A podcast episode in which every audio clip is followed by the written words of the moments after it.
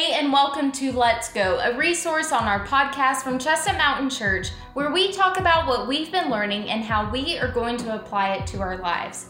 In five minutes or less, we're going to be going through each Sunday's message for the next five weeks in our We Are series, where we'll be talking more about our values as a church family and how we can apply these values into our daily lives. So let's take a listen and let's go. We value surrendered obedience. When our obedience collides with God's power, lives are changed.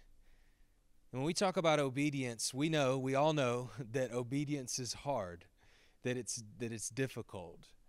And a lot of times this Christian life looks some days like one obstacle after another that leads us away or deters us from being obedient. I love this passage from Matthew 7 that Pastor Brian teaches us. It says, Enter through the narrow gate. For the gate is wide and the way is broad that leads to destruction, and there are many who enter through it. But the gate is small and the way is narrow that leads to life, and there are few who find it.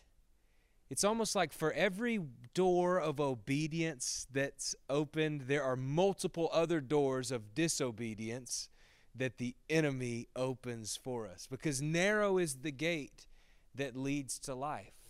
Narrow is this way, this path of obedience. But if we're going to be a church that sees God's power working through us in miraculous ways, we will be going through that narrow way, that narrow gate. And we do believe that God's power works through our obedience. So the, the challenge for us today is what would it look like if our yes to God was put on the table before we even knew what He was asking us to do? What if we were a people that were obedient enough we were so willing and so surrendered in our obedience that we put our yes out on the table for God to have even before He tells us what to do. This is our surrendered obedience prayer. Are you ready for it? I don't know if you're ready for it because it's going to change your life if we pray this prayer consistently. God, my answer is yes before I even know what it looks like and before I even know what it is that you tell me to do. That's what surrendered obedience is all about. And we value surrendered obedience because when our obedience collides with God's power, lives are changed.